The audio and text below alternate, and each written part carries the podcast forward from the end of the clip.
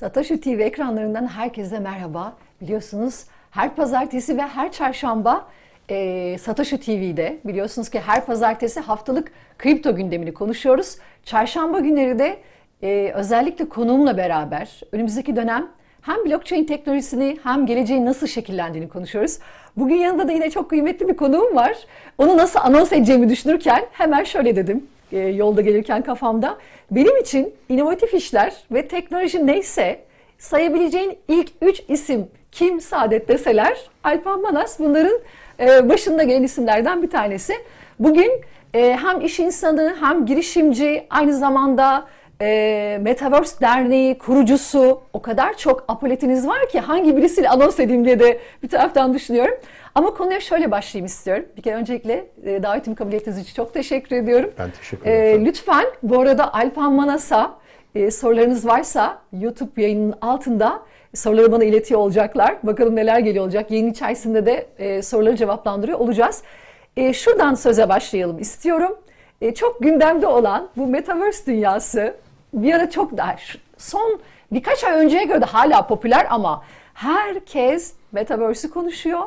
Ee, bir ekonomist olarak benim için Metaverse tabii böyle kripto e, gündemiyle şekillenen tabii. hemen bir parasal olgu.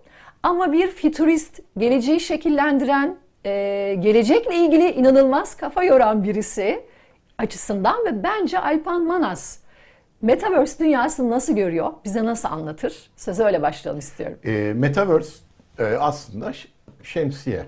Yani e, merkeziyetsiz e, yapılar, efendim Web 3.0, e, blok zinciri, yapay zeka aslında bunların hepsini... Bu tanımlamaların hepsi de çok yeni. Mesela Web 3.0 deyince tamam bizim Satoshi'nin e, çok genç bir izleyicisi var. Ama bilmeyenler için aslında ne kastediliyor orada da? Ya merkeziyetsiz yapıdan bahsediyoruz. Yani aracıyı... İnternetin o... bir üst versiyonu mu diyelim? Ya bir, e, Şu evet, an kullandığımızın sonraki... da üstü. Yani tabii aynı aynı altyapıyı kullanıyoruz ama farklı bir e, sistematik kullanıyoruz. Dolayısıyla gelecekte e, yani alıcı verici veya aracı dediğimiz e, maestroyu ortadan kaldıran bir sistem. Yani içerik e, sahibiyle içerik kullanıcısının direkt olarak e, haberleştiği, e, alışveriş yaptığı bir sistem. Arada kimsenin olmadığı bir sistem. Yani bayi yok.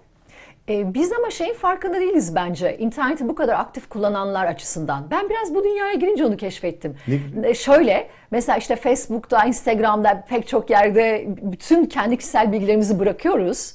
Aslında bu şirketler açısından dünyayı yaratan ve o şirketlerin karlılığını ve bu kadar ciddi piyasa değerlerine ulaşmasını sağlayan bizlerin bilgileri. Ben bunun e, Web3 ile beraber tamamen artık benim kullanımıma da çevrilecek bir belki de benim kazancımın olabileceği bireylerin de bu işten para kazanacağı bir dönüşümün geçireceğini çok farkında değildim. Yani ben biraz daha konuyu böyle detaylandırdım ama e, açıkçası şöyle pek çok kullanıcı da ne kadar bu olgunun farkında onu bilmiyorum. Hani artık tamamen aracının ortadan kalktığı, e, bireylerin de bu sistem üzerinden para kazandığı bir yapıdan bahsediliyor değil mi? Ee, evet. E, yani tabii olaya birey demeyelim. Yani içerik sahibi diyelim.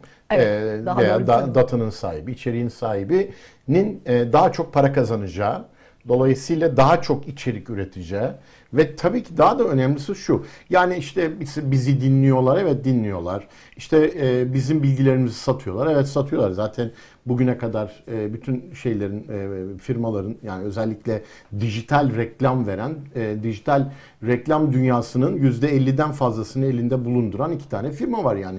Bir Google var, bir de işte Meta var. Yani e, öbürü alfabet, burası da meta oldu. O, e, şimdi onların durumları biraz değişecek tabii ki. Yani onlar da bir zaten Facebook'un çıkış ne yani o Aralık sonunda Metaverse'ü e, tanıtma isim nedeni. İsim değişikliğiyle. E, isim değişikliğiyle tanıtma nedeni o ama şimdi hani senin alanına gireceğim belki biraz ama yani bakarsan e, o günden itibaren e, hem tabii ki Amerika'da e, e, teknoloji hisseleri düştü e, ama bir de Facebook'un da hisseleri düştü. Yani e, şeyden e, paralel düşüş olmadı. E, yani Facebook'un yatırımcısı sevmedi e, bu meta dönüşümünü. Ona cazip gelmedi, tehlike sezdi. E, özellikle e, kurumsal yatırımcılar hani bireyselciler çok fazla belki anlamamış olan ama kurumsal yatırımcılar Aa, Facebook'ta gelecekte sorun var dediler. Dolayısıyla ne yaptı Facebook? Çıktı e, Mark Zuckerberg işte e, kendi şeylerini anlattı. Gayet güzel bir şekilde. Fakat tabii ortada biz hani derneği de kurduğumuzda derneği de dedik ki yani insanlar hani en azından bilgilendirelim yani. E, şimdi biliyorsun e, şey çıktığında böyle bir bilinmezlik olduğunda Evet. E, birileri çok ahlaki olarak çok iyi para kazanıyorlar. Birileri de ahlaksız olarak çok iyi para kazanıyorlar. Yani daha doğrusu ahlaksız demeyelim de ahlaki olmayan yöntemlerle. Ee, şimdi burada ahlaki olmayan yöntemlerden bir tanesi de internet işte şeyde e, Metaverse'de arsa satışı. Ya bir dakika oraya gelecektim tam. Çünkü bizim Türk insanı şurada benim e, yanlış hatırlamıyorsam bir araştırma okumuştum. OVR herhalde bize yani böyle %95. Ha, alımları arsa alımlarını çünkü Metaverse'ü bizim Türk e, insanı şu anda sizi izleyenler de öyle ya Saadet Hanım nereden zengin olacağız şimdi benim ağzımdan kripto isimlerini Metaverse dünyasında nereden nasıl para kazanırız e, duygusuyla da dinleyen bir kitle olduğunu eminim ama ya o bu ya hakikaten bana şey gibi geliyor kendi yakın çevremde de bu arada kimseye yatsımıyorum yani benim çevremde de işte Saadet sen bu konulara hakimsin. OVR'da biz nasıl arsa alırız? Ben kesin burada bir arsayı kapatayım. Bak işte inanılmaz bir dönüşüm olacakmış, inanılmaz bir getirisi olacakmış diye bir şekilde bu dünyanın içerisinde yer almak isteyen bir kesim oldu. Onun için ben şimdi onlar neredeler? Sesleri de çıkmıyor onlarla... şu anda. Ben de aman aman dedim ama bu hani ahlaksızlık de, Yok, şöyle ahlaksızlık demeyelim. Demeyelim onu da. Ee, daha yani doğrusu... ticari duygularla insanların bu merakını bir araya getirip çok kısa vadede çok ciddi kazanç elde edeceklermiş gibi bir dünya algılatıldı. Fazlaca bir reklam var orada işin içinde değil mi? E tabii şimdi hani manip, e, manipülasyon e, farklı bir şey. E, yani iki tane farklı e, şey var. Biri e, belki sözlerle vesaireyle biri de hani hisselerle oynayarak. Ha, spekülasyon e, ve manipülasyon yani, spekülasyon ve belki. manipülasyon. Yani bir olay burada spekülasyonla bağlantılı. Yani manipülasyonla bağlantılı değil. Şimdi spekülasyonla ne yapıldı? İşte Overland dedin. Evet. Overland e, Aralık 2021'de bir yani işte o Facebook'la beraber bum yaptı. Ne kadardı? 3 3,5'larda falandı. Sonra Şubat sonu e, 1.6'lara düştü fiyatı. Ondan sonra 2022 Şubat'ta. E şu anda nokta 45'lerde falan nokta 50'lerde yani e, ne olmuş? Yani yüzde 85 değer kaybetmiş. Bana o zaman ya ben birçok televizyon programına çıktım. Yani Metaverse ile ilgili hani çıkmadığım televizyon programı kalmadı. Yani e, Kabe'nin etrafında Metaverse'te tavaf etmek caiz midir sorularına da muhatap kaldığım ortam da oldu ki Bereket o programda bu konuyu daha iyi bilen e, bir e, ilahiyatçı hocamız vardı. O cevap verdi. E, CNN'de çıkmıştık. Yani birçok konunun içerisinde bu arsa konusu felaket bir şey. Yani ne bileyim işte e, birçok partinin e, şeyleri, e, genel merkezleri satıldı. Bir sürü işte e, bilindik... Reklamsal olarak etkili bir şey aslında. Yani şimdi orayı yatsımayalım. Şimdi ben Metaverse dünyasında bir marka olarak yer almak benim için önemli ama arsa alma kavramı çok para yapacağız ve çok kısa sürede buradan bir getir. Ya bizim zaten genlerimizde var. Hani gayrimenkul almak Tabii. bir Türk yatırımcısı için zaten hep bir merakımız vardı ama bunu e, bu yolla hani metaverse dünyasının içerisinde birileri çok güzel oradan keşfedip o zaafı diyelim. Tabii. Aslında e, biraz böyle evet saadet zinciri diyeceğim şimdi. Hayır hayır şöyle şimdi metaverse dediğimiz şey aslında e, yani ev, farklı farklı evrenler ve e, bir sürü evet. herkesin de evreni olacak. İşte Facebook'un nasıl kendi evreni var. E, bu evrenler belki merkez merkezi veya merkeziyetsiz olacak falan filan. Şimdi dolayısıyla şimdi OVRland de bir dünya haritası üzerinde e, yer satıyor. İşte o Ocak ayındaydı. Ocak ayındaki e, şeylere baktığımızda istatistiklerde %95 Türklerdi. %5 de others'dı yani. Öyle evet teşekkür düşün. ettiler OVR yetkilileri yurt dışından. Ben biliyorum ne kadar. e, teşekkür şekli tabii farklı olabilir. Şimdi e, dolayısıyla e, bu burası öyleydi. E, orada aslında satılan arsa değil. Yani gidip de hani e, ne bileyim e, Dolmabahçe Sarayı'nı da alabiliyorsunuz Overland'de. Burada olay arz talep meselesi. Yani ben bin tane e, evren var. Bin tane evrende dünya haritası var ve bin tane evrende bin tane Dolmabahçe Sarayı var. Şimdi burada e, arz talep dengesi oluşmadığı için sürekli arzın olduğu bir yerde fiyat ha, artmaz ki. Harika. Tam orayı tamamlayacaktım. Aslında bir şeyin fiyatını belirleyen şey onun kısıtlı oluyor olması. O değerin atfediliyor olması için yani neden altın değerlidir? Zaten arzı belli. Dolayısıyla biz onu hep değerli olarak kabul ediyoruz. Ama şimdi e, OVR gibi yani bu devamlı onu anıyoruz ama yani Alpan Manas evreni olabilir. E, Saadet Büyük evreni olabilir. Ben de bu Saadet Büyük evreni içerisinde kendi arsalarımı yaratıp satıyor olabilirim. Hayır satma hiç. Sen de Dolmabahçe Sarayı'nı sat. Ben evet, de Dolmabahçe Sarayı'nı satayım. Yani bir şey fark etmeyecek. O zaman Evet o, o zaman, zaman herkes bu evreni yaratmış olacak. Tabii. Yani onun farkı nerede aslında? A Biraz şeye dönelim mi? Bu e, benim için mesela hani işte o Sandbox, Decentraland, Metaverse'ün içerisindeki o daha az kısıtlı olan ve blockchain üzerinden kurgulanmış dünyalar aslında daha değerli.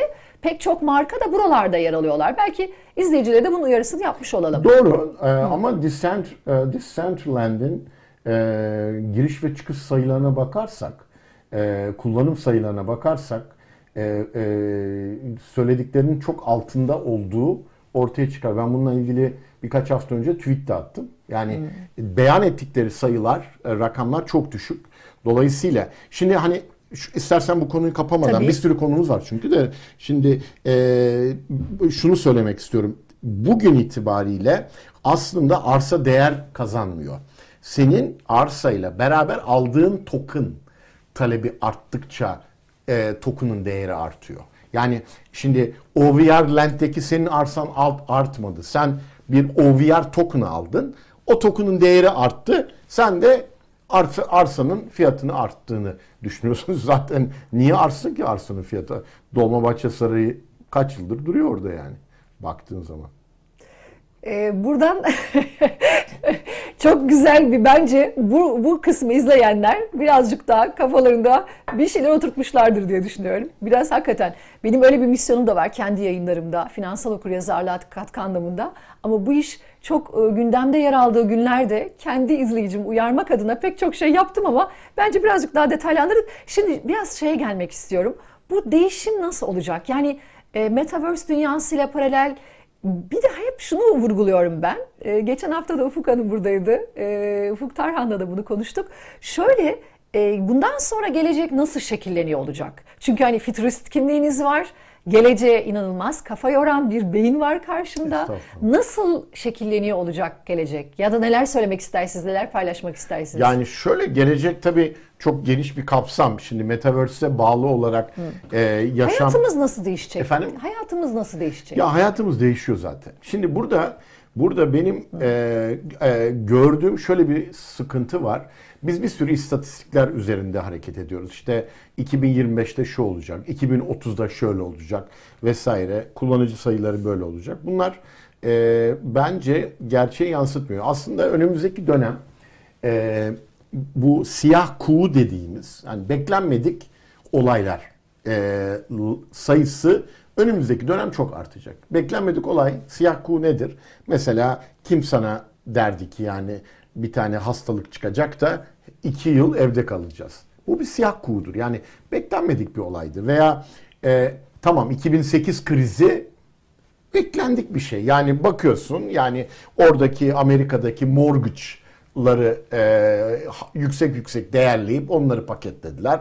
Ondan sonra e, hedge fonlar e, o kriz geliyorum dedi ama herkes gör yani Türkiye'de de şu anda aynı sıkıntı var yani görüyoruz. Onu hemen bir şey yapacağım şimdi. Benim alanıma girince şöyle. Gireceğim şöyle. Şöyle ama onu düzeltelim. Ee, şimdi Amerika'daki mortgage krizinin olduğu dönemde aslında kredibil olmayan kişilere de o krediyi ödeme gücü olmayan kişilere de ikinci, üçüncü kredi verdiler. Evet, second yani Türkiye'de evet, ya yani Türkiye'de şöyle bir düzen yok. Sizin bir eviniz varsa bu evin karşılığında ya da bir ev almak istiyorsanız ne yapıyor banka? Bir ipotek koyuyor, size kredi veriyor. Ama şunu yapmıyor. Mesela aslında tam da konjektürü acayip bir enflasyonist ortamdayız. Pek çok kişinin evi arttı. Ben aldığım zaman 500 bindi. Şimdi oldu 3 milyon lira o evin değeri değil mi 2 sene içerisinde? Bankaya gidip ya biliyor musun sen sadece benim evimin 500 bin lirasını aslında ipotek koymuştun. Şimdi ben 2,5 milyon liralık daha ipotek hakkım var. Yani sen 2,5 milyon lirayı daha hala blok et. Çünkü bugünkü güncel değeri bu evin 3 milyon lira. Dolayısıyla sen o 2,5 milyon lirayı da ipoteğe veriyorum sana. İkinci ipotekle gir. Bana da kredi kullandır demek gibi bir durumu yok Türk insanın. Ama Amerika'da var. İşte Amerika'da bir de ödeme gücü olmayanlara da verildi. O dönem 2008 krizi oradan patlayan bir Tabii kriz. ama oradaki sıkıntı şuydu. E, e, gayrimenkul fiyatları o kadar şişirildi ki. Okey tabii. Yani, yani enflasyondan dolayı bizde şu anda şişirilmiş bizde, bir şey yok. Bizde, bizde, bizde her şeyle enflasyon olduğu yani bizde e, bugün itibariyle ben evet. e, ev fiyatlarına, gayrimenkul fiyatlarına, metrekare satış fiyatlarına baktığımızda şişmiş bir şey yok. Yani Amerika'da da ön, geçmiş iki yıldaki e, emlak şeydeki inşaat maliyetlerinin artışına bakıyorsun. Hı hı. Türkiye'de dolar artışına bakıyorsun. Enflasyonu üstüne koyuyorsun falan. E, Türkiye'de şu anda şişik bir şey yok. E, sadece e, şişik ol yani şimdi konu bir anda değişti ama ka- kapatalım istiyorsan. Tamam. Yani e, şişik olan e, konut fiyatı değil, insanların o konutu alabilecek bir e, gücü yok. E, e, bankalarda verdikleri kredi üst limitleri o konutun dörtte birini ödemiyor. Bu arada bir tane soru gelmiş gözüm ona takıldı. Tam e, sanal arsayı konuşuyorduk. Alpan Manas'a sorar mısınız? Gerçekten sanal arsa alımı doğru bir yatırım mı demiş bir izleyici. Burayı öyle kapatalım bence. Ee, sanal arsa Sizce? alımı e, 6 mermi demeyeyim ama bir çünkü 5 e, mermi diyelim. 5 mermiyle rusulette oynamaktır. Bir tane mermiyi çıkararak. Epey riskli o zaman. Fazlasıyla. Ee, buradan şöyle bu bir röportajınızda yine okumuştum. Bana çok böyle değişik gelen sizin böyle ortaya attığınız ya da sizden duyduğum e, söylemler var. Özellikle bu hani metaverse dünyası içerisinde şimdi böyle gözlüklerle, üç boyutlu gözlüklerle giriyoruz ve o dünyayı deneyimliyoruz ama e, daha yakın bir gelecekte işte bizim böyle duyularımızı da değiştirecek. O dünyanın içerisine girdiğimizde e, bir dijital ikiz galiba öyle bir kavramımız var. Evet. E, o tarafta hani insanlığın bizi neler bekliyor? Birazcık oralardan böyle şey almanızı istiyorum. E, yani Bilgilendirmenizi istiyorum bizi. E, tabii e, bir kere bu hani duyma e, e, ya duyma e, daha doğrusu duyma değil de e, duyuyoruz zaten de koku alma, tat alma veya hissetme. Mesela e, e, vücutta yani deride yaklaşık 5 milyon civarında bir e, his noktası var. Yani 5 milyon noktadan biz e, dokunma e, e, duyusunu alıyoruz. E, mesela şu anda onu işte e, Facebook'ta çalışıyor, Carnegie Mellon'la çalışıyorlar. Ama onu bir kenara koyarsak işte Münih Üniversitesi'nde bir grup bir e, elbise gibi bir şey yaptılar. Ancak 15 bin noktadan e, şey alınıyor. Yani daha henüz çok yürüme yani emekleme bile değil yani. Daha böyle çıktık hani ilk belki e, adımı atabilecek durumdayız koku vesaire gibi konular öyle internet üzerinden e, evet, fiziksel olarak aktarılacak şeyler değiller. E, yani öyle hani ben şu kokuyu göndereyim falan filan yok. Onu gönderebilmek e, demek aslında beyni çözmek demek. Yani biz beyni çözersek e, beyni de çözmemiz için e, aslında e, e, bu kuantum bilgisayarların hızlıca daha hızlı gelişiyor olması lazım kübit sayılarının artması lazım. İşte bugün 60'larda olan kübitler belki 10 e, binlere falan ulaşması ama bunlar zaten katlayarak büyüyor. E, dolayısıyla o zaman biz beyni çözdüğümüzde beynin koku alma noktasına bir kod göndereceğiz. Yani ben koku alma noktasına senin koku alma noktana bir kod gönderebileceğim. Ve dolayısıyla sen de e, bir papatya kokusu alabileceksin. Yani çünkü... Bana şey gibi geliyor ama mesela telefonda konuşuyoruz işte o sesinin gitmesi gibi. Koku da daha tabii yani o anda başka bir şey yaratıyor olması lazım. Bir efekt olması lazım ki o duyguya gelsin insan. Ben beyninde yaratırım. Ya bugün farelerin nöronlarıyla oynayarak onlara sahte anı yaşatabiliyorlar. Yani dolayısıyla hani sen illa şimdi bu şeye dönüyor. Bu e-kitaplar e çıkmıştı. E, işte e, ne derin ne, kitap okuyacağım şeyde bunda bile okuyoruz mobil telefonda bile. Yok efendim işte bu ben kitabı e, kokusunu almam lazım. Kokusunu almadan o zaman İngiltere'de uyanık bir tanesi e, koku adaptörü çıkardı. Kitap kokusu adaptörü. Veya bunun üstüne şey e, e şey yaptı. E, fıs fıs yaptı. Kitap kokusu e, Sandallikmiş bu. Ben de çünkü ben çok uzun süre direttim. Ya ben mesela gazete okurken bile ya ben gazete tamam ellerimiz kirleniyor ama o gazetenin kış, ya şeyi şıkırtısı mı diyeyim hani sesi ben öyleyim. Hala gidiyorum alıyorum. Ben fiziksel olarak dokunmak istiyorum. Ama bunu mesela telefonla oku yani telefonla yaptığım zaman aynı duyguyu vermiyor bende. Tabii. Demek ki benim gibiler için böyle yaratılmış bir aplikasyon bir şey var yani. Var tabii. Dolayısıyla aynı yani, duyguyu veriyor size. Yani kitap kokusunu sana şey yapabiliyor. Dolayısıyla da birebir onu yaşamış gibi hissediyorsunuz. Evet ama bu geçişli hibrit dönem. Yani sonuçta e, her şey beyinde bitiyor. Yani işte Elon Musk'ın hmm. bu yaptığı çalışma da şu anda tamam belki e, ne bileyim fiziksel yani işte Alzheimer aman Parkinson's disease hastalarına uygun bir de şey yapıyor. Hani belirli çalışmayan bölgeleri görmeyen insanın görmesi hmm. vesaire. Yani konu beyni çözmek. Beyni çözdüğümüz anda gerisi tamam yani başka bir çözülecek mi bu Tabii kadar canım, çö- geleceği ya fareyi çözdüler yani şu anda fare e, hmm. yani kaç 100 100 milyon civarında nöronu çözdüler ama insan beyni 85 milyar nöron. Bir de 7000 sinapsis var her nörona. Dolayısıyla biraz daha zaman var yani. Karmaşık. Yani, ee, bir de buradan şeye gelmek istiyorum. Ee, yine bir yerde dinlemiştim. Sizin bu ort yani duymadığım bir şey olacak. Ev ofisi yani şu anda bizim için e, tamamen işte beyaz yakalılar nasıl çalışıyorlar? İşte hibrit sistemde ya da işte evden ofis sistemiyle çalışıyorlar. Bir de sizin araba ofisi diye bir e, kavramınız var. Ya, Nedir orada kastettiğiniz? Araba ofis dediğim şey aslında... Öyle bir dönüşüm mü olacak? Öyle e, bir şeye tabii, doğru tabii. gideceğiz? Şöyle, e, yani aslında 2000 e, 2006'da ve e, 2006'da söylediğim bir şey var ve 2007'de söylemim var. 2006 söylemimde Akşam Gazetesi'nde o söylemimde insanların karavan tipi, karavan tipi evlerde yaşayacağım ama bildiğimiz böyle arabaların arkasına takılan veya e, motorlu karavanlardan bahsetmiyoruz. Bunlar hani gene e, karavan. Tiny house gibi. E, evet ama içinde her şeyiniz var. Yani bütün her şeyiniz içinde siz e, şehirler arası seyahat edebileceksiniz. Kendinizin kullan, kendinizle kullan. Tabii ben o yıllarda şoförsüz e, kullanımı çok fazla hayal etmemiştim yıllar bazında. Çünkü 2025'ten bahsediliyordu. 2025 hedefi 2025'te ne olacak dendiği için ben orada e, şoförsüz demedim ama yani e, böyle e, yüksek binalarda e, o karavanların girip e, girdip park ettiği kapısı açıldığında bir yaşam alanına çıkıldığı dolayısıyla yaşam alanında ortak kullanımla ilgili birçok şeyin olduğu e, bir şeyden e, bahsetmiştim. 2007'de de konferanslarımda onları da paylaşırım. Paylaşıyorum zaten. Orada da e, gelecekte evden çalışacağımızı söylemiştim. Yani 2007'de 15 yıl önce hatta geleceğin ofisi ev diye benim işte söylemlerim var. E, Pandemiyle beraber de nokta O hızlandı tabii. Yani şöyle Hani o zaman diyorlardık işte yani 2030'larda 250 e, milyon kişi evden çalışacak falan diyorlardı pandemi öncesi. Şimdi bu rakam patladı. Yani bak istatistiksel olarak da bir sürü e, konuda e, kısa düştüler. Dediler ki mega city'ler patlayacak. Yani dünyada işte bugün 43 tane var diyelim ki.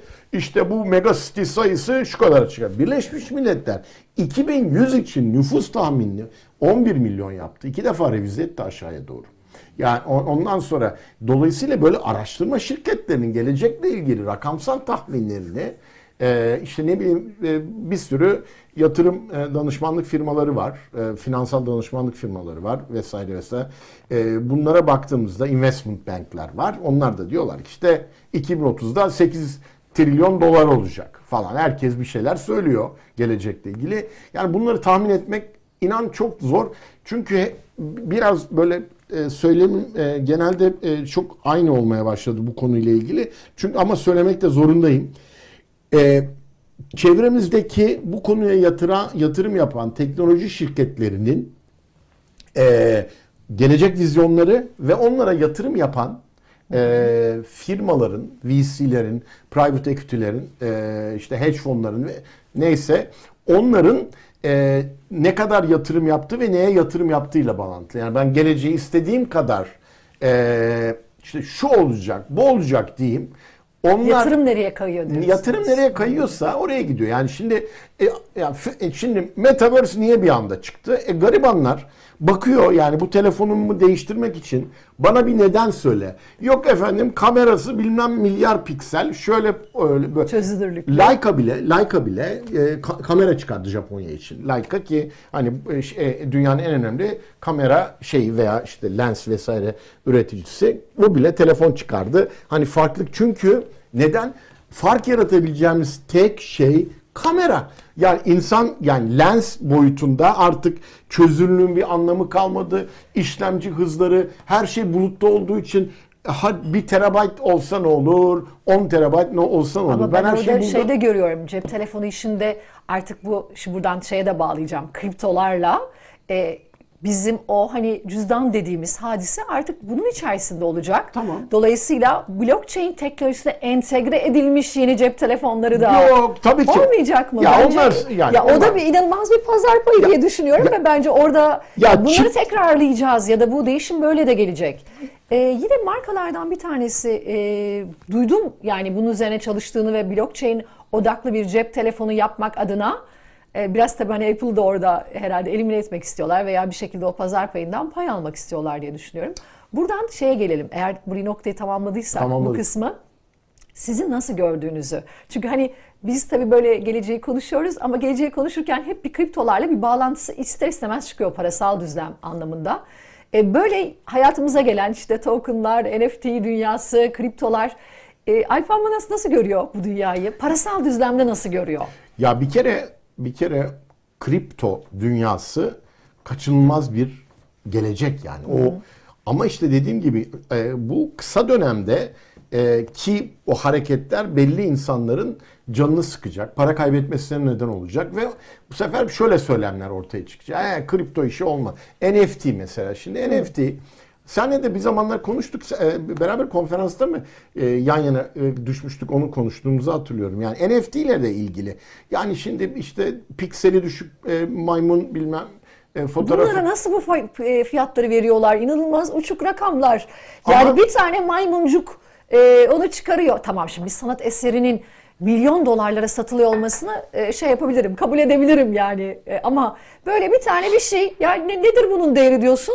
İnanılmaz bir rakama satıldı diye haberler okuyoruz mesela bu NFT işinde. Tabii. Onda çok popüler olduğu işte bir geçtiğimiz seneye kadar bence çok daha fazla popülerdi. Yani sanat dünyasında hala sanatla özdeşleştiriliyor ama sadece sanat demek değil aslında NFT. Yani Tabii. sanatın e, versiyonu değil. Pek çok noktada e, kullanabileceğiniz değil mi sözleşmeler aslında e, bildiğim kadarıyla. E şöyle tabii yani NFT ile ilgili yani e, ona bakarsan işte bir tane muzu e, şeyle bantla, e, koli bandıyla e, yapış. Ama o sanat. Ondan sonra Brooke Shields paylaştı onu. Sonra ben onunla sosyal evet, medyada çok eğlendim. O böyle Brooke Shields burasına muzu koymuştu böyle bantla.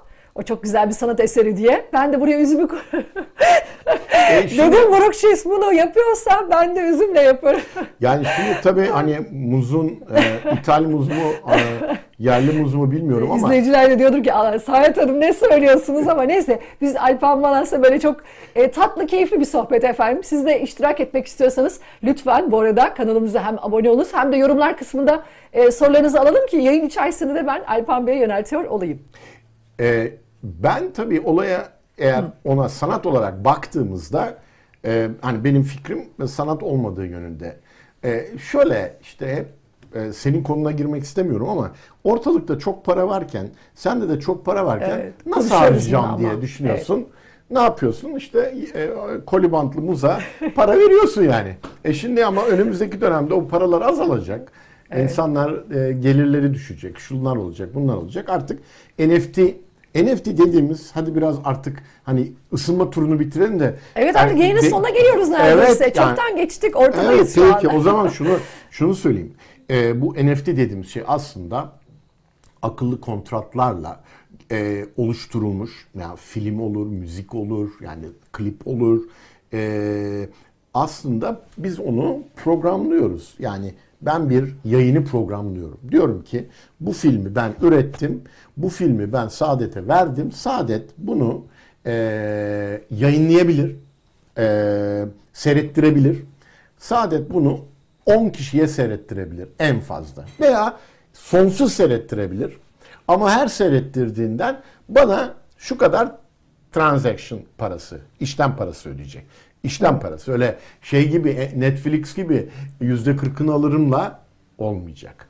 Şimdi ya, tabii şimdi o zaman e, Netflix sallanacak demek istiyorsunuz e, yani. Yani Netflix'ler Netflix'ler müzik sektörü şu an kullandığımız pek çok para ödediğimiz sistemler. Çünkü tabii. ben bunu yaratabileceksem Tabii. O zaman bunun karşılığında ya bana bir kripto ödeyecek, bir ödeme yapacak o Tabii orada. işte orada kriptolar zaten orada devreye girecek. Kullanacağız işte. Tabii tamam. ki. Ama şöyle buradaki avantaj şu. Ben diyelim ki bir e, yani benim yapımcım var, efendim yönetmenim var, oyuncularım var. Onlarla olan akıllı kontratım belli. Diyorum ki buradan 10 lira geldiğince ve geldiğinde yönet, e, yönetmenim 2 lira alsın. Şu bir otomatikman onların ceplerine gidecek yani to- şeylerine, volutlarına, cüzdanlarına para otomatik gidecek. Yani düşünsene senin e, Suudi Arabistan'da bir seyirci bunu seyrettiğin tuşa bastığında küt para yönetmenin cebine Benim kripto cüzdanıma gelmiş olacak. Tabii ki. Ne kadar yıl sonra? Ben ona göre e, kendi ben kurulumu kuracağım. 2-3 yılı geçeceğini zannetmiyorum. Bu yani, kadar kısa bir zamanda tabii, hayatımıza tabii, tabii. gelecek. Tabii ki e, gelmek durumunda zaten gelecek. Kaçınılmaz bir şekilde gelecek. Burada e, yani yıllardır söylüyorum hep tweetler de atıyorum. Sinema sektörü bir dönüm noktasında. Ve dün attım bunun tweetini tekrar söylüyorum. Recep İvedik 7 şu anda Disney Plus'ta çıkıyor. Ki Recep İvedik 7 yaklaşık olarak e, Recep İvedik 6 2020 yılının toplam Türkiye sinema cirosunun %22-23'ünü kapsıyor. Bu ne demek? Eğer Recep İvedik 7 artık Disney Plus'ta veya ne bileyim e, şeyde Netflix'te falan çıkıyorsa Ondan bundan sonra zaten biliyorsun sinema Türkiye'deki sinema sektörü bir şeylerle döner. Yani bir Türk filmleriyle döner. Bir de bu e, Marvel gibi böyle hani üstün güçler hani böyle püf, öldürdüm, kaldım, yapıştırdım falan. E, gençler de seviyor ne yazık ki. Bu konuda e, kendi çocuklarımla e, çelişki içerisindeyim. E, onlarla dönüyor Türkiye sineması. Başka bir filmle dönmüyor yani. Öyle başka filmlerle para başka filmler ha, tabii ki Tom Cruise'un önemli filmleri gelir. E, görevimiz tehlikeler falan filan. Şimdi dolayısıyla sinemalar gidiyor. Sinemalar kapanıyor. Yani yok olacak sinemalar. Ee, neden? Dolayısıyla üretici çünkü onu Recep yani Şahan Gökbakar filmini yaptığı anda onun e, NFT versiyonuyla bizler... Hayır biz... onu NFT'ye çevirecek. Versiyonu NFT, değil. Ha. Artık film NFT olarak çıkacak. Ha. Neden? Neden? Çünkü... Ben de onu tek satın alacağım cüzdanından çıkan parayla ve ben artık kendi ekranımda, kendi televizyonda seyrediyor olacağım. Yani. Dolayısıyla sinema... yapacaksın. Yani seyretmek için para ödeyeceksin. Satın ha. almak diye bir şey yok. Tamam. Eskiden DVD alırdık için... ya öyle bir şey yok. Tamam. Verdim parayı, seyrettim e, bitti. O kaset çalarlar vardı. Ha, işte onlar evet. gibi diyelim. Şimdi yani. artık öyle bir noktaya geleceğiz ki zaten bunun yaratıcısı hiçbir sinema salonuyla bir anlaşmaya ya da işte bu şaşalı e, şeylere gerek kalmadan ben filmimi çıkartabilecek bir takvim açıklayacak ve bütün bizlerde bunu kullanan kişiler benim zaten bir kripto cüzdanım olacak. Orada kullandığım işte kripto karşılığı neyse Ethereum'la mı alacağım işte başka bir e, tok ne stable olacaksa. Token olur. Ha bir stable e, coin'de olabilir. Olur, ya, onun ismi X diyelim. Yani şu anda çünkü hani burada bir şey yapmıyoruz yani yönlendirme değil de hani herhangi bir stable coin'le de olabilir. Nasıl ben şu anda cebimdeki parayla sinema biletini alıyorsam bu sefer de cep telefonumdaki kripto cüzdanımdan tek bir tuşla gönderdiğim işte X kişinin filmini satın alabiliyor olacağım. Tabii ki burada dönüm, dönüm noktası şu. Yani Warner Bros'lar, Century 20 Fox'lar ee, acaba e, kendi yayın noktalarını mı oluşturacaklar? Bunlar bir e, bunlar direkt olarak e, yani B2C'ye arada sinema ha, salonu tamam. Netflix olmadan filmi yaptığı anda gönderecek Hatta ve hatta hatta ve hatta ilk defa burada söylüyorum. Bunu şok daha şok önce... şok. Başlık yapalım yönetmenim. Alpan Manas. Yani çok gelecekten geldiğinizi düşünüyorum Alpan Estağfurullah. E, estağfurullah. Her konuşmamızda böyle çünkü şey aklımda tutayım bunu şey işte şuna sorarım falan diye bir önceki evet. konuşmalarımızda tuttuğum ee, için. Rica ederim. Önemli değil. Mars'ta hava soğuktu. Şimdi e, şöyle söyleyeceğim. Ben bir film yapmak istiyorum. Diyelim ki Century 20 Fox. Ee, yani Century 20 Fox değil. Ben onlar dağıtıcı zaten. Ben evet. bir film yapmak istiyorum. Duyuracağım. Diyeceğim ki benim bir bütçem var arkadaşlar.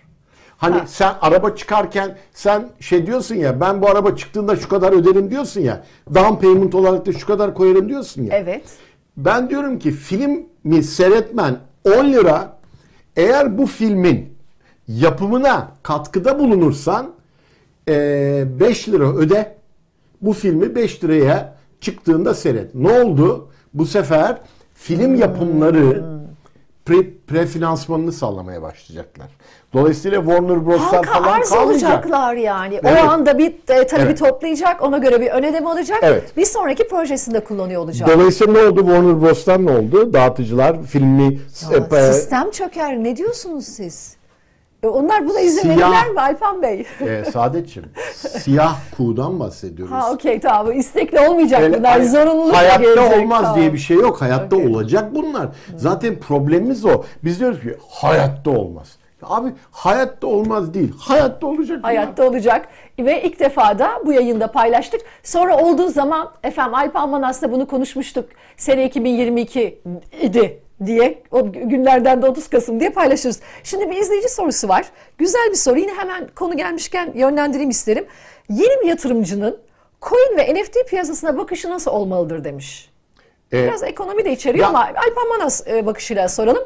Bir de e, Metaverse günlük yaşamımızı nasıl etkileyecek demiş. Bence yayın içerisinde bunu bolca konuşuyoruz. Oradan kendi çıkarımlarını yapabilirler ama Yeni yatırımcının coin ve NFT piyasasına bakışı nasıl ya bir olmalı? NFT'yi ayıralım. Yani NFT ile ilgili bir yatırım diye bir şey yok. Yani NFT'nin çıkış noktası e, şu andaki gideceği noktayla farklı bir nokta. Öyle NFT'lerin e, marketplace'lerde satıldığı, öyle trade edildiği. Çünkü e, taleple arzı çözümlemek mümkün değil orada. Yani şöyle düşün hani İstanbul borsasından BIST'ten örnek vereyim. Bir hisse senedi var. E, ne kadar halka açık olduğu belli, adedi belli, fiyatı belli, işte grafiği belli, e, borsaya giren kişi sayısı belli falan filan. Yani oradan sen istatistik yaratabiliyorsun. E, öbür tarafta bir istatistik yok. Kim girer? Kaç kişi girer? Girebilir mi? Giremez mi? E, efendim e, yani arz belli değil, talep belli değil. Dolayısıyla ortada böyle istatistiksel bir çalışma yapılabilecek bir durum yok. O yüzden NFT ile ilgili bir şey söylemem. Ama tok yani e, e, kripto piyasasında hmm. e, şimdi doğal olarak e, yani Amerika'nın faiz arttırmasıyla e, beraber e, ne oldu? İşte güvenli limanlar falan filan oluşmaya başladı.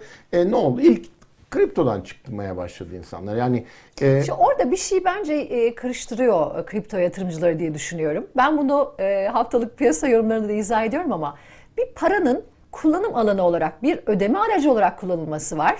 Bir de onun kısıtlı olması sebebiyle bir değer atfetmemiz var. Şimdi Kesinlikle. biz doları bir işte şunu almak için artık Türkiye'de de e, tabii ki bir şeyle ödüyoruz. Hatta artık öyle bir şey ki TL e, konuşulmuyor mecburen e, doları konuşur olduk ya. Günlük yaşamımızın içine zaten indi. Ben de mesela bir fiyat gördüğüm zaman 5000 lirayın ucuz mu pahalı mı olduğu ile ilgili bir algım tamamen kaydı. Şu anda uygulanan ekonomi politikasıyla şey olarak düşünüyorum. Ha kaç dolar kaç euro. Dolayısıyla bu bir e, parayı kullanırken bir ödeme aracı olarak kullanmakla aynı zamanda aa ben bunu bir speküle ederek ya işte dolar yükselecek dolayısıyla ben şimdi birikimime geleyim dolar alayım. Dolayısıyla da buradan bir kazancım olur demek. Aynı NFT dünyasına veya işte kriptolara entegre edebiliriz. Doğru. Bu bir ödeme aracı olarak hala çok fazla yaygın değil şu anda. Hatta bizim de ülkemizde bazı kısıtlar var e, bildiğim kadarıyla da ödeme sistemlerinde kullanılması ile ilgili.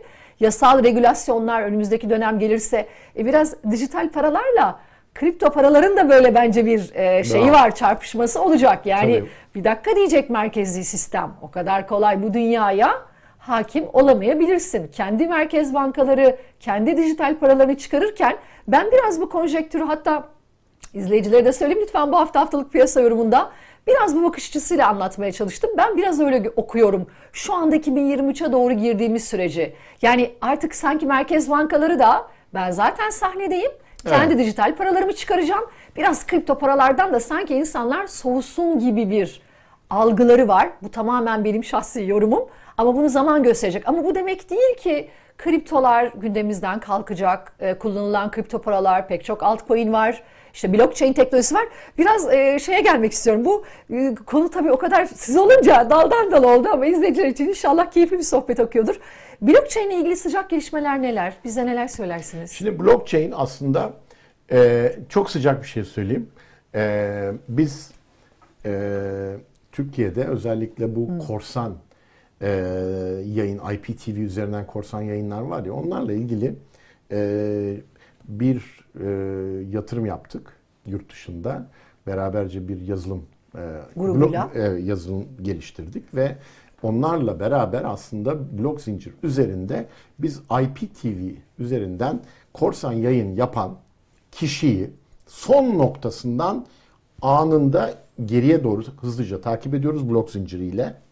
Dolayısıyla ben yayını yaptım. Sende e, PC'inde dekoder var çözdün. IPTV'de. Genelde bunu futbolda bir kullanıyorlar. Şimdi futbolda bir futbol değil zaten kullan... sadece futbolda kullanıyorlar. Hayır şeyi de düşündüm. Bu yayınları nerede yani en çok e, bir yere gider canlı, mesela hemen yani. görürüm ben böyle bir, bir erkeğin önünde tabii. hemen internetten. Tabii, e, tabii. Çoğunluğu da işte bu sistem üzerinden artık maçları seyredemeyecek mi erkekler yani? Böyle e, şey Parasını korsan, verip seyredecekler. Korsan yollarla. Korsan yok artık. Nasıl bulacaksınız? E, e, buluyoruz işte teknolojiyle bunu rahatlıkla e, e, blok zinciri teknolojisi de. Bunun bir yazılım hali var. Yazılım. Dolayısıyla o yayın ona gösterilmeyecek mi? E, yani iki dakika içerisinde biz e, şu anda Türkiye ortalaması 65 dakika, 63 dakikada ancak yayını kesebiliyorlar. Biz zaten maç bitmiş oluyor. Ha biz iki dakikada kesebiliyoruz yayını. Ne diyorsunuz? Tabii. Şu an izleyiciler bence e, erkek izleyicilerimiz şoka girdi diye düşünüyorum. Çünkü bundan sonra bu ne zaman başlayacak? Ya önümüzdeki dönem başlar. Yani çok burada kısa bir zaman ihale, içerisinde ihale... maçları izleyemeyecekler artık korsan yayın üzerinden. Ha, ama güzel haber şu, güzel haber şu. Yayın yayıncı kuruluşta şu evet. anda çok yüksek fiyat e, veriyor. Neden veriyor? Çünkü az müşteri olduğu için çok fiyat veriyor. Hı. Çünkü bire karşı iki tane e, korsan var. E, yani korsan seyreden var. Dolayısıyla ne olacak? Fiyatlar da düşecek. Yani yayıncı kuruluş para kazanacak. E, Futbol Federasyonu aracılığıyla kulüpler para kazanacak. Dolayısıyla dönem para artacak. Yani e, zannetmesinler ki bugün 200 lira ödüyorlarsa e, ileride daha düşük ödeyecekler. Dolayısıyla e, kötü haberi verdik. Ne yapalım? Valla evet bence şu an e, izleyenlerin yüzleri düştü diye düşünüyorum. Yani şu ortamda bir de Türkiye'de e, hemen böyle hızlı bakıyorum saatimiz o kadar da hızlı geçti ki neredeyse 40 dakikaya geliyoruz. Ama daha e, soracaklarım var şeye bağlayacağım gene. Ülkemizin iç, içinde bulunduğu şu paylaşım ekonomisiyle ilgili birkaç şey e, sormak istiyorum. Zaten biz bir ortak sisteme geçtik ülke olarak. Çünkü zaten o kadar ciddi bir hayat pahalılığı var ki. Yani hani biraz hayat pahalılığının ve yüksek enflasyonun getirdiği Türkiye'de zaruri bir hani evleri artık mesela özellikle yaz ayını çok yaz aylarını çok duymuştum. İşte yazlıkları kullandırmak filan böyle ortak e, şekle getirmek. İşte bir ay sen kullan bir ay ben kullanayım şeklinde. Tabii bu çok e, şey bir örnek veriyorum şu anda hani konunun e, anlaşılması adına ama paylaşım ekonomisi ve gelecekte mega trendler neler olacak diye böyle bir başlığım var. E, ne söylemek istersiniz? Ya şimdi Paylaşım ekonomisiyle, tabii paylaşım ekonomisi çok geniş. Yani işte evi de paylaşıyorsun. Ee, sadece paylaşmak da değil. Ee, ne bileyim iş gücünü paylaşabiliyorsun. Ee, hiç unutmuyorum bundan ilk Türkiye'de IKEA açıldığında e, açılmadan önce e, dediler ki yani insanlar kendileri alıp e, mobilyaları evde e, şey yapamazlar, kuramazlar. Monte edecekler Edecek. değil mi? IKEA as, asla tutamaz dediler. Biz bir şey yapmıştık. E, böyle e, bir çalışma grubu yapıldı. Orada işte hani fikirler toplanıyor. E, ondan sonra e, şey beyin fırtınası yapılıyor. Ben dedim ki a, her şekilde IKEA Türkiye'de başarılı olacak. Neden? Çünkü IKEA'nın çıkışında otoparklarda ve araçların üzerinde Ikea'larınız, e, mobilyalarınız itinayla kurulur diye marangozlar şey bırakacaklar, kart bırakacaklar dedim. Bizi çağıran reklam şirketi bana mesaj attı. Alpan fotoğrafını çekmiş. Bana Alpan Bey dediğiniz çıktı dedi. Yani Ikea açıldığı gün orada Ikea'ların evet. mobilyalarınız itinayla kurulur diye e, şey marangozlar e, cep numaralarını bıraktılar. Şimdi olay öyle başladı. Sonra IKEA da tabii öğrendi ve onlar da e, Kendi montaj... istiyorsanız ayrı bir fiyatla e, zaten yaptırıyorlar. Yani, ama birinci Hala gün yapmaları, birinci gün yapmaları gereken şeyi evet. daha sonra yaptılar. Evet. E, araya bir marangoz grubunu dahil etmiş olarak. Yani e, dolayısıyla böyle bir gelişim e, de e, paylaşımın ee, yani sadece olayı şey olarak görmeyelim. Yani Airbnb gibi hani e, evin paylaşımı değil. Ben mesela... Arabayı da paylaşacağız. Arabayı zaten paylaşıyoruz. Zaten Türk insanı ev de alamıyor, araba da alamıyor. En azından buradan e, yani motive işte, oluruz yani. Zaten gelecek oraya gidiyorsa, e, arabayı da paylaşacaksak, sahibi olmayacaksak, evi de paylaşacaksak üzülmeyelim. Ben üzülme yani şöyle şöyle düşün. E, Ayman Bey'le yaptığımız karşılıklı sohbetlere döndü şu anda yayın ama. Hayır ama bak şimdi Saadet e, orada şöyle bir nokta var. Şimdi araba paylaşımı dediğin olay evet. dünyayı dünyada şöyle bir son, bizi bir noktaya götürüyor. O zaman araba satışları azalacak. Çünkü insanlar araba almayacaklar. Ne olacak bu sefer ben hani 2030'lara 2040'lara doğru veya 2030'ların 2035'te diyelim dünyada satılan arabaların %50'si bence Uber gibi işte Lyft gibi paylaşım şirketleri tarafından alınacak. Şimdi geçen gün, dün ve evvelsi gün bir tweet attım. Şöyle bir noktaya gidiyoruz. Teknolojinin sahibiysen e, e, kullanıcıyı kontrol edersin. Tesla'ya bakıyorum. Yani Tesla çok yakındır. Çok hele, hele bu şoförsüz e, otonoma geçtiğinde Tesla diyecek ki arkadaş ben satmıyorum artık arabayı. Ben e, bundan sonra şey yapacağım. E, paylaşım e, şeyi oluşturacağım. Yani ha. araba üreticileri paylaşım yönetim şirketine dönüşecekler önümüzdeki 20-25 yıllık dönemde. Çünkü siz anlatırken aklımda şey oldu. Büyük markalar işte Mercedes, BMW bunlar çok büyük çok bu, bu, bu kadar büyük markalar Hepsi nasıl bu teknolojinin gelmesine müsaade ederler ama onlar şöyle bir şeye de evrilecek o zaman Ay gerçekten geleceği konuşuyoruz Alp Estağfurullah. Böyle şey gibi şu an gözümde canlandı. Ben şimdi Bu geldim gelecekten. Hepimiz e, bedeli mukabilinde satın almayacağız. E, şu andaki sistemin bir, belki bir şekilde kullanılıyor diyeceğim ama çok kullanılmıyor tabii şu anda yok böyle bir şey. Var. Sadece şey var. E, taks, hani taksi var kullanır saatlik, gibi. TikTok var mesela Türkiye'de saatlik kullanan hmm. bir sürü e, şeyler yani var. Çok efektif değil ama onlar. Hayır, şey, efektif falan değil. kullanıyorlar ama. Hayır, şey... efektif değil. E, efektif olmamasının nedeni tavuk yumurta, yumurta tavuk. Yeteri kadar araba, yeteri kadar sana uzak. Çünkü sen araba kiralamak istediğinde saatlik olarak veya dakikalık olarak neyse sana en yakın arabanın ne kadar metre uzakta olduğunu söylüyor. Sana şu anda ben geçen gün bir evet. deneyim dedim. 900 metre diyor. Abi 900 metre yürümem ben. Bana dese ki 10-30 metre valla kiralarım. Yani ha. o yüzden şimdi o tavuk yumurta yumurta tavuk dönüşümü oluştu. Yani e, daha doğrusu to, şey kullanışlık e, sana geldiği anda sana yani düşünsene 30 metre dese zaten sen şimdi bugün kullan e, otonom araçlar çıktığı zaman ne olacak ki? Zaten otonom e, tuşa basacaksın. Yani o zaman gelecek 30 metre, arabam kapının, kapının önüne, hemen. Gelecek araba. Ay çok güzel. Park Tabii. yeri bulana kadar canım çıktı gerçekten. Tabii. Ben bulamadım geç kaldım.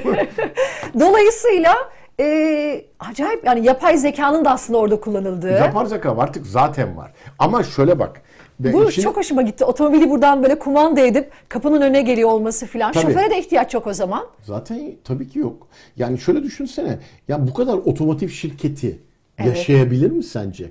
Yani e, ne yapıyorlar? Otonom için bak mesela Ford'la e, Volkswagen beraber bir şirkete yatırım yaptılar bunlar. Evet. Şey bu otonom için. E, şirket e, çıkarabileceği otonom teknolojisini 2030'lara yetiştiremeyeceğini düşündü ve para yatırmayı kestiler ki Ford e, bir buçuk bir milyar dolar civarında Volkswagen'de iki buçuk yatırdı. Gitti şirket kapandı. Yani e, herkes tek e, şeyi Tesla'yı E, ya tabii adam biraz itici davranıyor. Yani biraz e, yani God sendromuna tutuldu o da yani. Seni bir herkese sen olsun ben busun diye gazı verirsen adam da şey olmaya güç başlıyor. zehirlenmesi. Tabii canım o normal. kadar büyük güç olunca. İstediğin kadar benim egom... Elon Musk da olsam. Egon, e, benim hiç egom da yok dese yani bana sürekli gaz verseler hemen de havaya girerim. Şimdi o da biraz havaya girdi aslında. O da geç, gelecekten gelen bir insan. Şimdi Elon Musk'ı izlemek lazım. Bu adam çok mesela diyor ki benim diyor şu anda ürettiğim arabaları diyor e, bir versiyondan sonra ürettiğim arabalara 15 bin dolar veren diyor otonom hale gelecek araba. Düşünsene arabayı almışsın bugün gelecekte bir tane yazılım yükleyecek araba otonom olacak. Yani inanılmaz derecede bir şey var. O yüzden Tesla'nın tutulması imkansız. Hele ki şimdi kamyonu çıkardı e, kamyon çıkardı. Yani tır kamyon. Biz evet, kamyon diyoruz evet. o tır çekici diyelim. 800 kilometre yaptı. Yani bir şarjla 800 kilometre yaptı. E şimdi e, hele ki bir iki şarj arasını bir de e, 15 dakikada %80'e getirebiliyorsa adam 800 kilometre gidip tır şoförü yemek yer. 15 dakika sonra kalkar e, tır şoförü diyorum da tır şoförü de kalmayacak.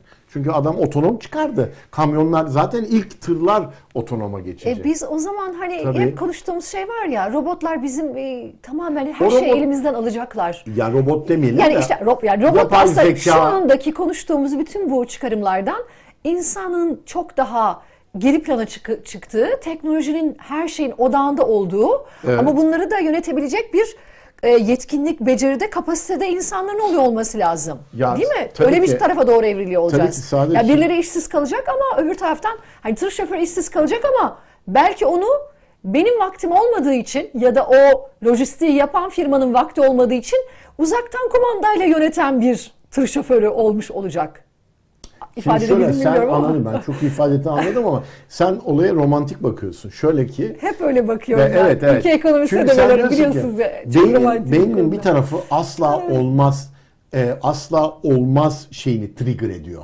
Ya hayatta olmaz. Yok ya. Şimdi biz, yok yok olur diye düşünüyorum da ben, hani daha böyle şöyle ama, insan odağından çıkmadan e, bu nasıl yapılır bu yapılar? İnsan odağından çıkar.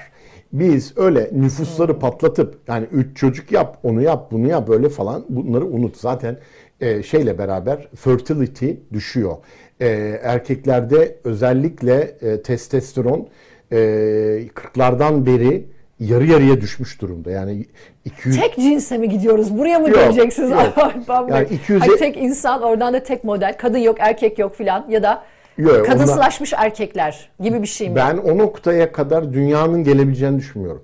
Yani ha, tamam, biz biz kendi kendimizi yok ederiz.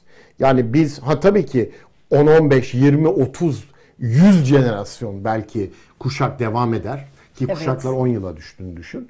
Ee, hani 500 600 yıl daha böyle gideriz. Ama dünya sonunda Neyse biz görmeyeceğiz o zaman. onları ha. görmeyeceğiz. E, torunlar falan da görmez. Dolayısıyla ama insanlığın ben kendini rahatlıkla yok edebileceğini düşünüyorum. Yani böyle kapitalizm yapısıyla yani daha çok üret işte daha iyi telefon daha bilmem ne daha yani şirket işte metaverse çıktı bilgisayar hızları bin kart artmalı. Yani iletişimi 6G gelmeli.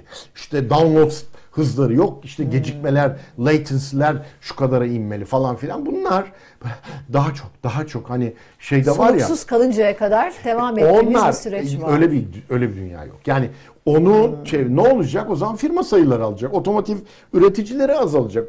E ne oldu? Chrysler, Fiat birleşti. Şimdi Peugeot, Citroen birleşti. Ne oldu? Tek bir şirket haline geldiler.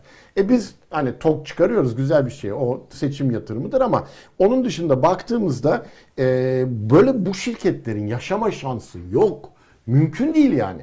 Yani biz hani e, insanlar bana kızıyorlar işte yok ilk defa yapmışız da e, TOG'u niye böyle şey yapıyorsun? Kardeşim TOG'un vizyonunu koyarken böyle ben 2010 yılında e, bunun vizyonunu koyduğumda Türkiye'nin e, elektrikli otomobile yatırım yapması gerektiğini söyledim. Gittiler Saab'dan içten yanmalı motorlu e, araba aldılar. Hatırlıyorsun 60 milyon, evet, 40 evet, milyon, evet. milyon euro para harcadılar. E, o da olmadı. Abi zaten olamazdı.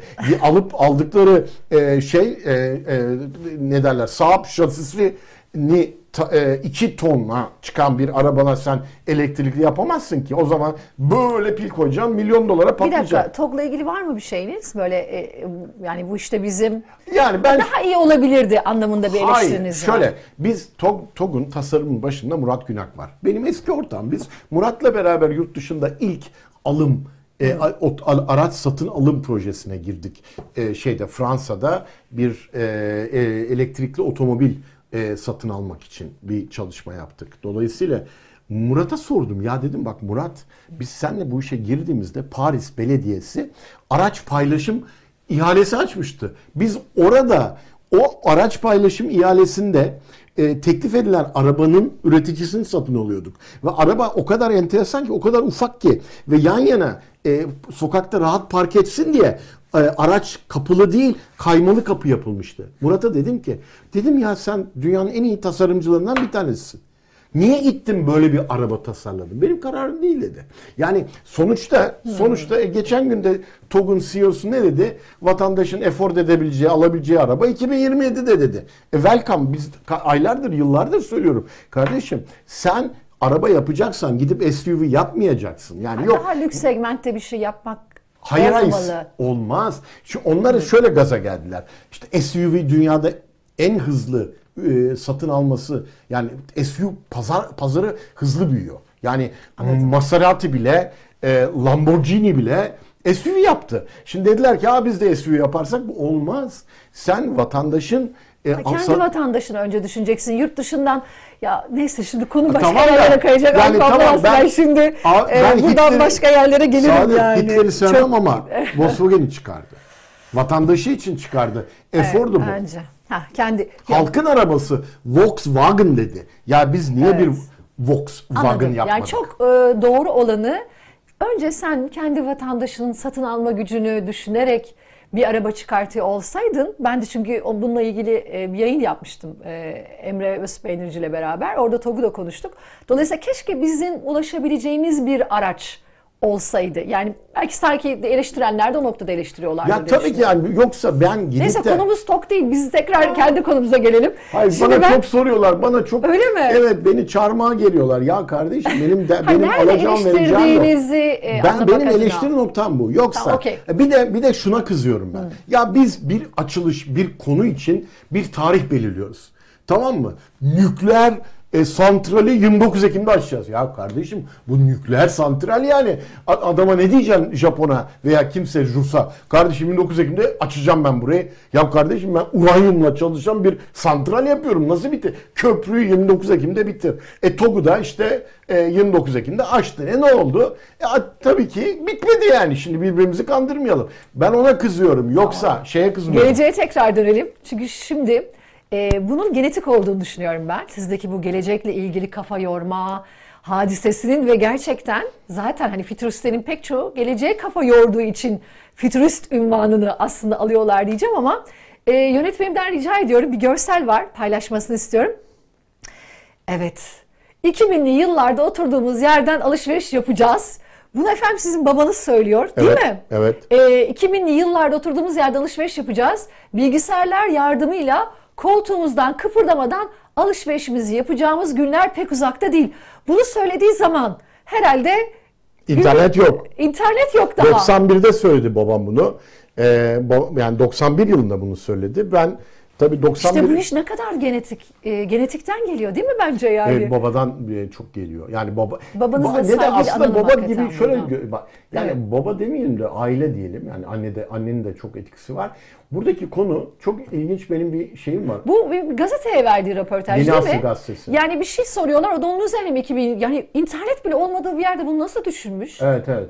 Ee, işte e, internet aslında akademik internet 86 yılında akademik internet de babam Türkiye'ye getirdi ki ben 86'da Amerika'da New York'ta e, öğrenim görürken babamla mesajlaşıyorduk yani 86'dan bahsediyorum. Hani 94'ten 93'ten 94'ten başlatmıyorum. Şimdi oradaki konu şu. Hı. Aile aile çocuğun yetişmesinde çok önemli bir etken. Yani bu kesin. Babam, annem ziraat mühendisiydi. Babam ben, ben o zaman e, e, çocukken gidip şeyde çiftlikte o zaman çiftlik şeyin çiftliği vardı. Üniversitenin çiftliği vardı. Araştırma enstitüsünün. Orada ben Montof'un ineklerini severdim. Orada süt sağardık. Sonra babam dedi ki ya ben bu iş ziraatla olmaz. Yani Türkiye'de bir sürü ziraat mühendisi var. Ben gideyim bilgisayar öğreneyim dedi. Yani tabii olayı basite indirgiyorum biraz ama hani babam açısından baktığımızda babam Amerika'ya gidiyor. Olaya e, şeye bakıyor. Bilgisayar vesaire e, bunları öğreniyor ve buraya gelip Ege Üniversitesi'nde bu sefer bilgisayar araştırma enstitüsünü kuruyor. Bu sefer beni yazları üniversiteye götürüyor. Ben 9 yaşında e, e, kart delgi makinelerinde Alpan Manas. Hatta kızların isimlerini yazardım. Adlarının soyadlarını kızlara verirdim. Onlar aa ne kadar aa, tatlı ne kadar çocuk. Tabii, tabii, tabii. bir şey. Flörtasyonda bile kullandık aa, yani o dönem. 9 yaşında flört için kullanmışlığımız da vardı. Dolayısıyla programlama dili biler. Ben o yaşlardan sonra zaten bilgisayarla aşırı neşir oldum. Ama babam ziraat hmm. mühendisi olmuş olsaydı Çok belki tarımla ilgili tabii. bir şey yapardım. Anladım. Gerçi tarımla ilgili bu sefer pro, yani şey e, ne bileyim agritek dediğimiz hı hı. tarım teknolojiyle ilgili bir şeyler yapıyorum ama ben o zaman belki tarımla ilgili bir şey var. Yani o, o babadan gelen konu o zaten. Ee, şey var tam da burayla paralel e, aslında iki şey soracağım. E, yayının hakikaten sonuna geldik. Bir saat, bir saat oldu. Yani böyle ben hani 35-40 dakika derken o kadar aktı ki bölmek de istemedim. Ama şöyle e, e, tamamlayalım istiyorum yayınımızı. E, Alpan Bey'e sorar mısınız? Bizlere verebileceği 3 öğüt ne olurdu? Herhalde bunu genç bir izleyici soruyor diye düşünüyorum. E, bir de hakikaten e, genç bir kanal, izleyicisi de genç olan bir kanalız Satoshi TV olarak. E, gerçekten hani bugünden geleceği tasarlayan, geleceğe yönelik projeksiyon olan bir kişi olarak onlara ne tavsiye edersiniz? Yani şanslı bir babanın evladı olmak diyeceğim sizinki. Şanslı babanın değil. Ş- e, şöyle babanız şanslı, olduğu için siz şanslısınız. Ben şanslıyım. Ama şimdi en azından bu yayını YouTube'da izleyecek olanlar, şu an izleyenler sonradan izleyecek olanlar. Ee, hakikaten Alpan Manası her zaman da öyle bu kadar e, ulaşabilmek de kolay değil. Yakınızda gelmek. Gerçi farklı üniversitelerde yine konuşmaya gidiyorsunuz diye biliyorum değil mi? Çağrılıyorsunuz. Yok. Çağırdığın zaman da gidiyorsunuz Sorun biliyorum yok. ama en azından hani hem üç öğüt ne olurdu sonra gençlere gelelim. Ya ben şey Bölmüş sevmiyorum. Olmayayım. Yani işte başarının 10 e, sırrı, yapılması gerekenleri. Ha. Onları geçelim. Evet. Ama e, ben e, bulunduğun lokasyonun, yaşam alanının hı hı. E, ve etrafındaki insanların senin gelişiminde e, ve e, yani hem gelişiminde hem de sürekliliğinde çok önemli olduğunu düşünüyorum. Yani hani diyorlar ya beş arkadaşın ortalaması ortalaması sensin diye. Bu yüzde yüz doğru.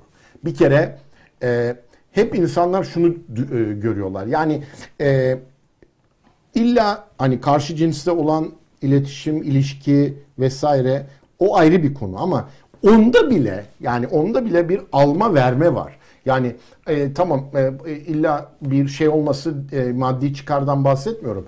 Ya bir insanla sen arkadaşlığını sürdürüyorsan ya bir araya geliyorsundur, acayip geyik yapıyorsunuzdur ama bunu yapabilmek için de süreklilik gerekir. Yani data şey e, data feed'i olması gerekiyor. Yani evet. sürekli data feed olmalı ki arkadaşına geri dönüp aa hatırla hop yani çünkü kendini tekrarlayan ya hatırlar mısın? O zaman 37 gelişme... yıl önce şunu ha, yapardık. Tamam. Onlar bitti. Onlar askerlik arkadaşları, o anılar falan falan bitti. O orada kalmış oluyor zaten. Yani frekansın değiştiyse Hayır sen artık başka bir tarafa doğru evrildiysen, kendini geliştirdiysen zaten apayrı bir e, denklemdeki ya da aynı görüşteki insanlarla bir araya geliyorsun. Hayat bazen bunu otomatik yapıyor. Bunu ben kendi adıma böyle deneyimledim. Kesinlikle. Şimdi e, dolayısıyla insanlarla beraber olurken de diyelim ki biz sen arkadaşız.